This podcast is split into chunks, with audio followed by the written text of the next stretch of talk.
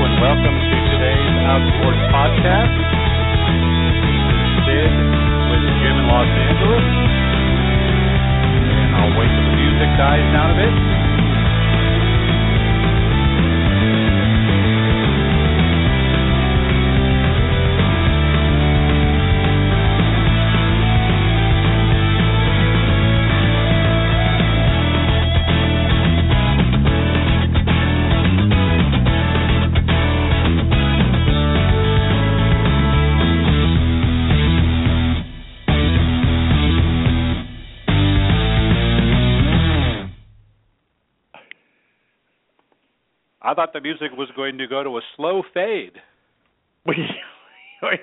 It's the technical difficulties are endless. well, welcome to today's Outsports podcast. Uh, today's episode is brought to you by AT&T, mobilizing your world. Um, so you got to hear our music a little bit longer than normal, but uh, as I said, over the try to uh, yell over the din of the guitar. This is a Jim with Sid in Los Angeles. So welcome to today's podcast. Sid is on his way this weekend to Austin, Texas for Texas for the South by Southwest uh, Festival. Uh, you're there as part of a, a documentary that's uh, going to be premiering. If you want to tell us a bit about that. Yeah, well, the documentary is called um, "Out to Win," and it's you know it's really uh, it's it's about you know kind of the the history of LGBT athletes and uh, the LGBT sports movement, done by Malcolm Ingram, who's a a, uh, a documentary filmmaker who did uh, a couple films about a, uh, a small town gay bar and the Continental Baths in New York, and and uh yeah, it's I I've seen the first 15 minutes or so, and it looks looks pretty good. So pretty good that Queen licensed their music to them, so that's pretty cool. And is, is there a panel? I think Dave Kopay is going to be there. Um, Wade Davis. I think Jason Collins. Is there an actual? There's a premiere, and then there's a panel discussion. Is that true? I don't know if there's a panel discussion, but uh, but there's a there's a party after the after the after the event. I think there's a panel discussion about other issues. I'm, I'm not sure. I think um, Megan Rapinoe might be on it, and maybe Jason. So yeah, I, I, I'm I'm not sure. I really don't know anything about that. So we'll get a full review once uh, the film is aired, and hopefully uh, some idea of where it's going to be playing and when. And so that should be fun. I've never been to Austin, Texas. Sounds like uh, supposed to be a great town. Yeah, I'm looking forward to it. And, uh, supposedly the food is good, so that's well, that's that makes a, a huge difference. So uh, today we're talking about uh, obviously gays in sports, duh. Uh, a couple of things near the end. We'll talk about maybe some NFL free agency, uh, non-gay, but uh, also does Satan control the New England Patriots uh, when it comes to gay marriage? That was uh, basically a claim made this week by a former Patriot. But let's begin with uh, college basketball. The March Madness is starting. The tournaments are going on, and earlier this morning, the Univers- University of Massachusetts lost in the Atlantic 10 tournament uh, to LaSalle pretty much um, it eliminates them from the NCAA tournament uh, contention. They're 17-15, so they won't make the tournament. They'll probably make the NIT or something like that. Um, they made it last year, and this is the first year with um, Derek Gordon, uh, one of their players, being openly gay. Derek came out after the season. This is his first full season, and um, the Washington Post Chuck Culpepper, who we both know, who is an openly gay sports writer, uh, wrote a piece on Derek and all the anti-gay abuse he has faced from the fans. And if we had the sound effects, we could play we could play it because it was crickets. I mean, there was no fan abuse, um, not in any arena at any point by anybody. Um, Derek said he heard more jokes about his tomahawk and other stuff, but you know, hasn't that been one of the great his mohawk people have? But mohawks, a tomahawk, yeah, does mohawk. tomahawk. But he doesn't go it, to Florida State. Yeah, exactly. That would have been cause to uh, criticize him, but it was just it was the story was sort of interesting in the fact that there was no news there. I mean, the news was, oh, nothing happened to this guy, and for years, one of the reasons we have heard why athletes don't come out, especially in North America. I mean, it's different, I think, in European soccer. I wouldn't come out as an openly gay player in the Russian soccer or hockey leagues. I mean, forget that. But was oh my God, the fans. The fans would be terrible, and we've said forever that we don't think it'd be a problem, and at least based on Derek's, we've been proven right. Yeah, well, it's yeah. Remember a couple of years ago, Bruce Arians yeah said that the fans would be a problem, and I just I've never believed that the fans would be a problem. This isn't Europe. This isn't a place where people chant anti-gay things. You just don't hear it in the stands here, uh, whether there's a gay athlete or not. And the idea that that Derek Gordon or Michael Sam or Jason Collins going to hear a bunch of stuff from the stands, it just other fans won't tolerate it, whether they're playing for the team that they cheer for or not. So it, that that whole thing, the whole idea that fans would be some huge problem for gay athletes. I, I mean that's just that's just been turned on its head though. I, though I think that that people still probably believe that's true. They just kind of believe that every single example you can offer them is some anomaly to what reality is. Yeah, and there have been things in past years uttered, you know, people like Christian Laettner, you know, he supposed, you know, the the whole idea that the people who hated Duke that he was gay, but that's you know more than 20 years ago. But I just I've never believed that if an openly gay player came out that fans would be, you know, you might have one one or two people who clearly there's always exceptions. But they, as we said, I think they'd be shouted down by fans of the same team. I mean, they wouldn't sit there and you know, if I'm rooting for Peyton Manning and the Broncos and a guy next to me at a stadium is saying anti-gay stuff, he's a Broncos fan. I'm not going to say, well, he's entitled to say that because he's a Broncos fan. I'll shut him up. And so I, but I do think it's like you're, you're sort of wondering, like the reasons people give for things, they keep getting demolished, and yet they still have a certain power because of what people kind of want to perceive they that's going to happen. Yeah, well, they they believe there's that that old survey done years ago that showed that the vast majority of the fans didn't care if there was if if there was a gay person on their favorite team, but they all believed that the people to their left and right in the stands mm-hmm. did care. Everybody everybody's cool with it, but everybody thinks everybody else is a problem because we've been told for so long that it's a problem. They just uh, everyone assumes that that that all the reports and and and all the assumptions and stereotypes have been true, but you know people it, it, it takes a lot to convince people that what they've been told all their lives isn't true. And and and that's i think that's what's going on here that they've been told for so long that the hard to be gay in sports it's it's uh, your teammates will hate you the fans will hate you so it's so that's it, they find it hard to not believe that anymore yeah and i i think uh, jace or uh, derek was asked if he thought some people maybe were censoring themselves, and he basically said, I don't know. And the bottom line, if they are censoring themselves, well, that's a sign of progress. I mean, those frat guys at Oklahoma who chanted the anti-black stuff on the bus were huge Oklahoma football fans, and you know they were cheering on these black Oklahoma football players. They weren't yelling that word at you know openly at, at Oklahoma football games. So it kind of doesn't matter. I'm no one saying there's no homophobia or no racism in among fans, but the bottom line is at the arena people aren't going to say that because they know it's no longer cool to do that. That if someone started an anti-gay chant, they're not going to be egged on by the rest of the crowd to go get them. They're going to be told to shut up and I have a gay brother or my uncle's gay or whatever it's going to be. Um, so I think the reason for people who use the fans is simply not the case. I think it's still more of the dynamic on your team that is the single most important factor of why people come out or don't. Yeah, it's not even that. It's just why people come out or not. It's it's not even the dynamic on your team. It's just I, I think it's just well. I I mean yes, you're right. It's the it's the it's what you perceive as the dynamic that is hearing the anti-gay language and stuff like that, and assuming that they're going to hate you and so so you're right. It's it's it's it's it's the dynamic on the team of of what you, see, even though that what you see might not be really what's going on. Yeah, and was the most interesting is you know Derek said what openly gay athletes have telling us forever is that he felt more free. He felt totally liberated. He's never been happier. because he doesn't have to worry about any of that stuff. And on the team, it's become such a non-issue that it's simply, you know, it's it's it's to them it's like, okay, we've sort of moved on from this. And that's exactly what people have always said is going to happen. That once you get over the initial hubbub, I mean, there has not been a lot of attention on Derek this year, and in a good way. I mean, New York hmm. Times I know had a story. There have been stories, but it's not like everybody has to track the performance of this openly gay player, and he was a starter on this team, and so he wasn't a bench player.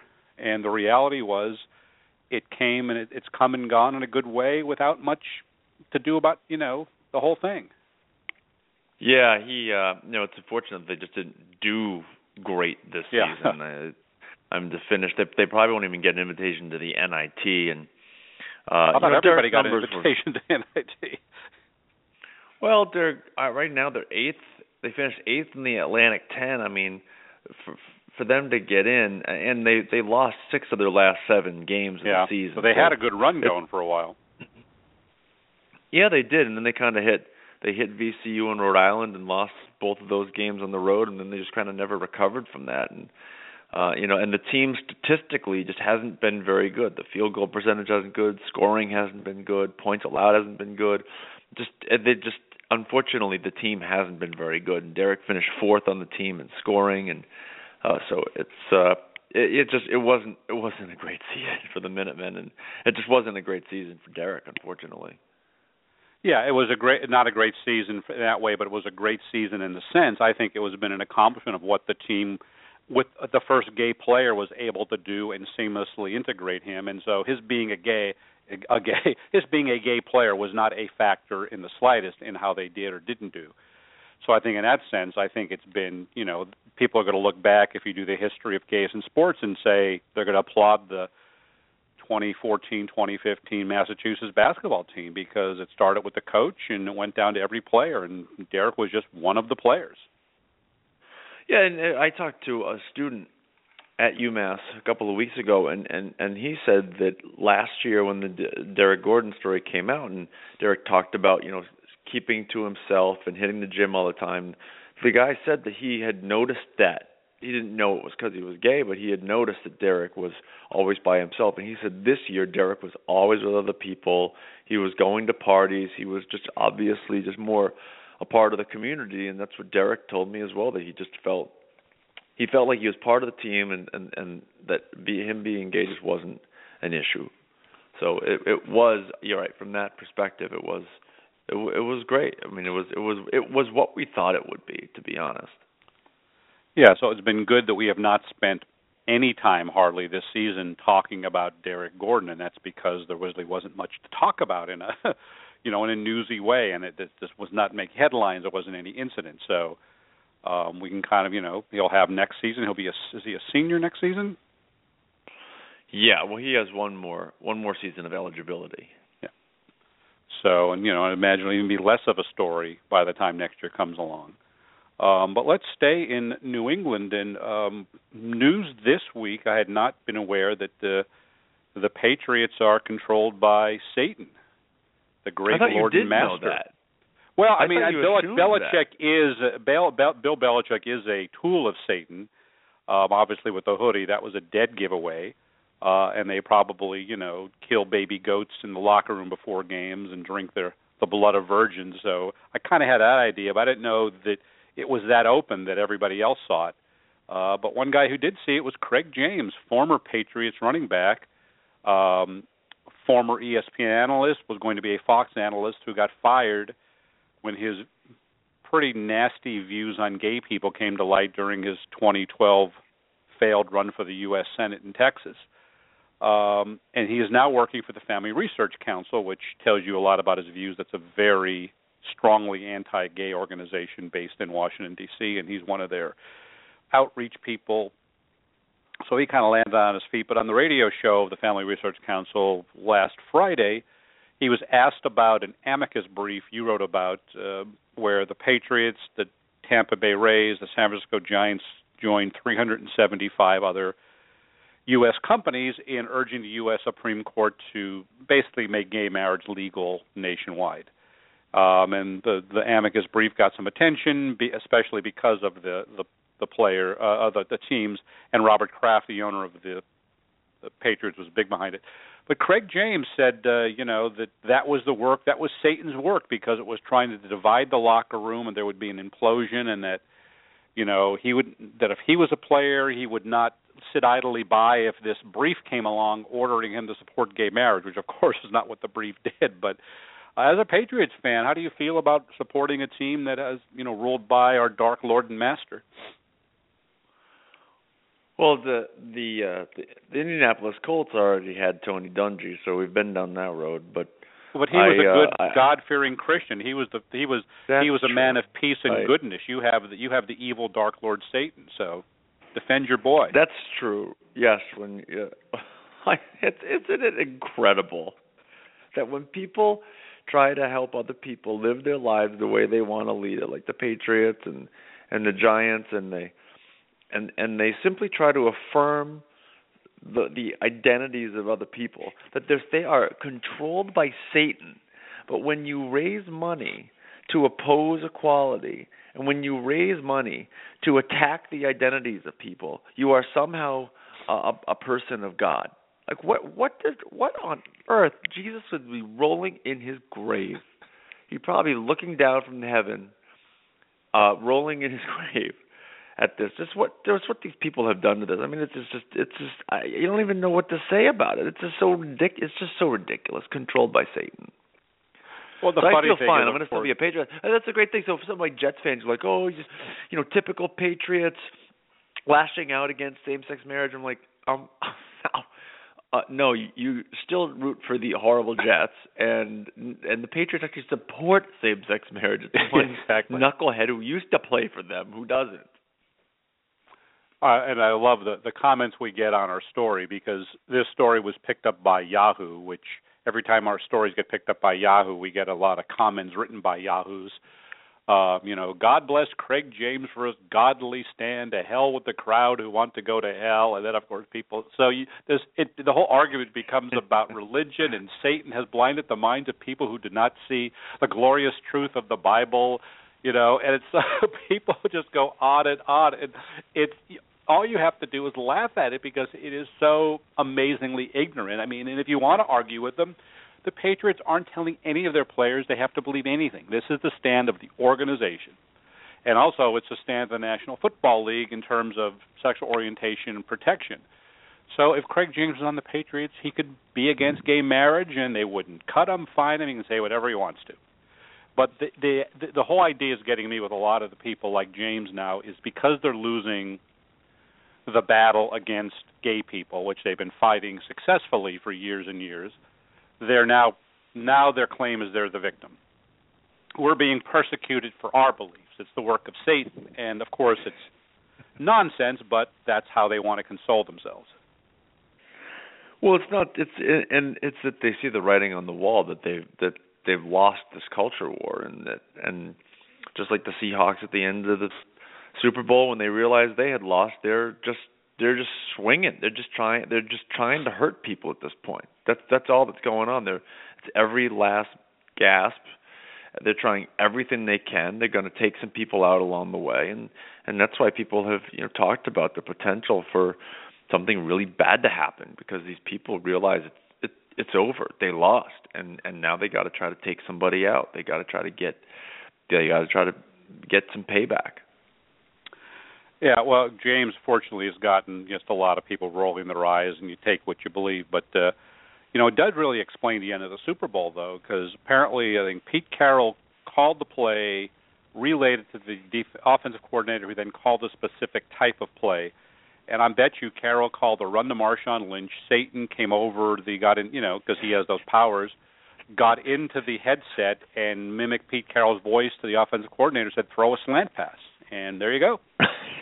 So won him the Super Bowl. So uh I mean it's you know it's it's the absurdity of these arguments but but you're right. I mean it, it's they're lashing out and I think all all the best thing is is simply to laugh at them and say, "Okay, you want to believe that, go right ahead, but uh Satan is not behind. Uh, actually Satan, so the Giants won the World Series and the Patriots won the Super Bowl. So Satan's having a good uh a good run so far. because they both signed the brief. Yeah, well, both teams this year were representing states where same-sex marriage was legal. So it's, I mean, it's everything's going to hell.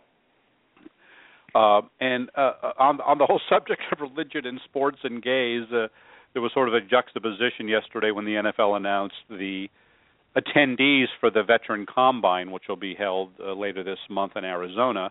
Michael Sam got an invitation as expected. Tim Tebow did not. Now, there's some question about whether Tebow submitted an application, but um, it, it is interesting how when the whole Michael Sam story came out last year, how many t- how many people brought up Tim Tebow uh, on their own when it was no relation to it? Remember, we were talking about that last year. That you know, Tim Tebow's persecuted for his beliefs, and Michael Sam celebrated for being openly homosexual. So I thought it was kind of interesting that they're kind of intertwined again.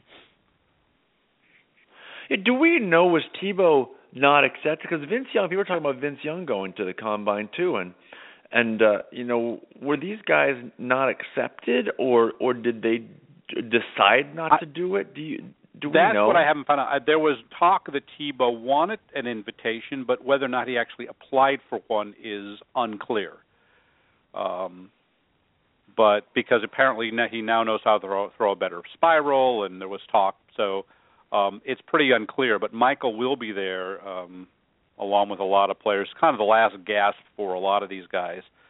I mean, if you look at the list, it's people like Adam Carriker, Felix Jones, who've played in the league, and then other people who maybe made a training camp or two, like Michael, and, and sort of never went anywhere. But and the irony with the Tebow thing is Tebow and, and Sam were never were, you know, opponents in anything. And this was something brought up by a lot of the same people uh, that supported Craig James last year. That you know that they they interjected this oh that Tebow somehow was vilified for his Christian beliefs and Sam is being celebrated and as far as I know Tebow's not ever said a word about Michael Sam. Oh, I don't I don't think he has and and well again it's it's this idea who's the victim. Every everybody's got to be a victim in this culture.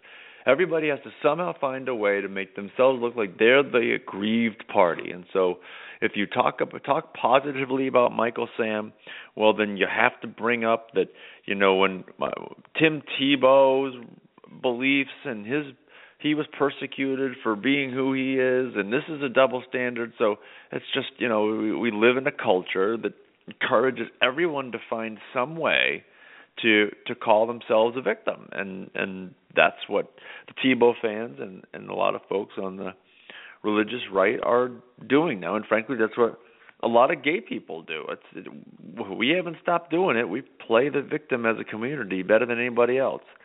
So but and and and so the the religious folks have caught on and that's that's i mean that's all that's going on. It's just it's it's pretty nonsense well, it's kind of a shame Tebow's not invited to the combine. It really make it a pretty newsy combine to have Tebow and Sam at the same place for you know because um, this this will probably get some coverage because of Michael Sam being there. I think he's uh, he start his group goes off at 8:40 in the morning, so apparently you might be going. So if so, expect an early wake up call. I know. It's, I saw that eight o'clock. Oh yeah, yeah. the drills, yeah. So, um, but uh, speaking of the NFL, we'll get off the gay stuff for a couple minutes. The free agency started uh, this week, and it's funny how it pushes every other sport off the back burner, even if it's even in the off season. Because at about one o'clock Pacific time Tuesday, it was you know Nick Foles being traded for Sam Bradford and Jimmy Graham going to the Saints and Darrelle Revis being a free agent, and it was sort of like made your head spin how much stuff was going on in a short period of time.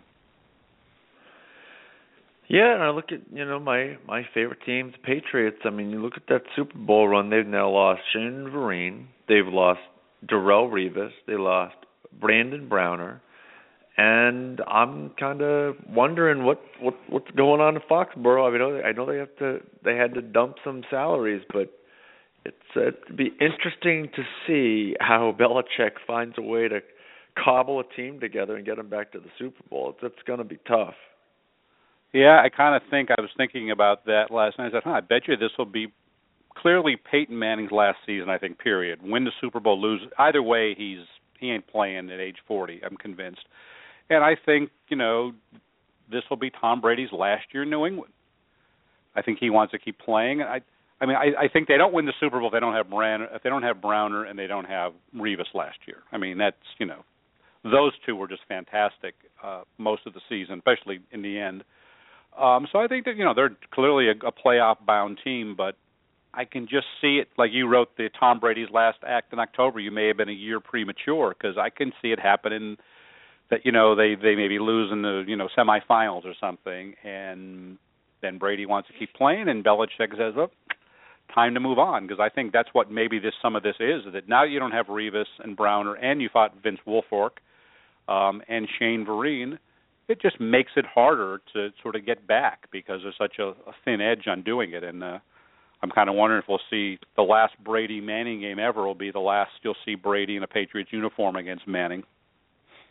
Well, in that piece I wrote, I I, I said he this was I didn't say that last year would necessarily be his last Hmm. year. I, I think I said unless they win the Super Bowl. Yeah, I got they it. won the Super Bowl, and but but I was convinced then that I mean if if last year wasn't his last, it was his second to last. So uh yeah, I mean I I, I again um, unless the Patriots simply ignore the quote Patriot way for this one player it'll be his last season unless they win the Super Bowl. I mean, they, what they've had to jettison to keep Tom Brady is a lot. I mean, if if they had if they had cut Tom Brady, they'd have Browner and Revis and Yep. Vereen.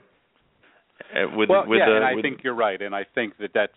I mean, this was their big. I think this was their big run, and it, you know it was highly successful. I mean, they. I always thought Revis was a rental player because of the way the contract was structured, um, and they got the most out of it. They got the most value. They won a Super Bowl, so all gravy to them. But I think this year it's going to be harder. Um, and I think I kind of wonder also what the Eagles. I I have no idea what the Eagles are doing. It doesn't. Uh, their their moves make no sense to me with the Bradford for Foles trade. But I guess Kelly loves loves Sam Bradford. But it's an odd one. And then you got the Jets uh, just spending money left and right, and no nobody's been able to do this before, where you just bring in a bunch of high-profile free agents and and win a Super Bowl. But they brought in uh Cromartie and they brought in Revis and Brandon Marshall, and and they they think they're going to cobble together uh, a a Super Bowl team in in a way that it's it's failed for everybody else who's tried. Well, I don't know that. I mean, I would say the Patriots last year they got Brandon LaFell, they got um, Brandon, Brandon Browner, and LaFell. Darrelle Revis, and I. No, LaFell turned out to be a big addition for them down the stretch. I mean, Yeah, he but- wasn't much in the regular season. So, you, I mean, you, I think they did. They, the Patriots won the Super Bowl because of their free agent moves. I think the biggest issue, though, is I think it's harder for a bad. No bad teams ever done it. Good teams have, you know, plugged in some pieces. Reggie White with the Packers even years ago that that have won a Super Bowl, but no one no one's taken a bad team and made them a good team, and that's where I think the Jets will probably wind up being six and ten instead of four and twelve. Yeah, well, no, I mean they could be eight and eight. Who knows? But again, yeah, they still but have not a Super Bowl. they still have quarterback issues and and uh and like you said, it's a great analysis. Nobody's no bad team has ever suddenly become good by throwing a bunch of money at some some big name free agents. But uh but that's all the time we have this week. Uh Jim, have a great weekend. Hopefully you uh, get out and play some flag football. And I will talk to you hopefully when you're when you're not limping. Exactly, and remember today's podcast was brought to you by AT&T, mobilizing your world.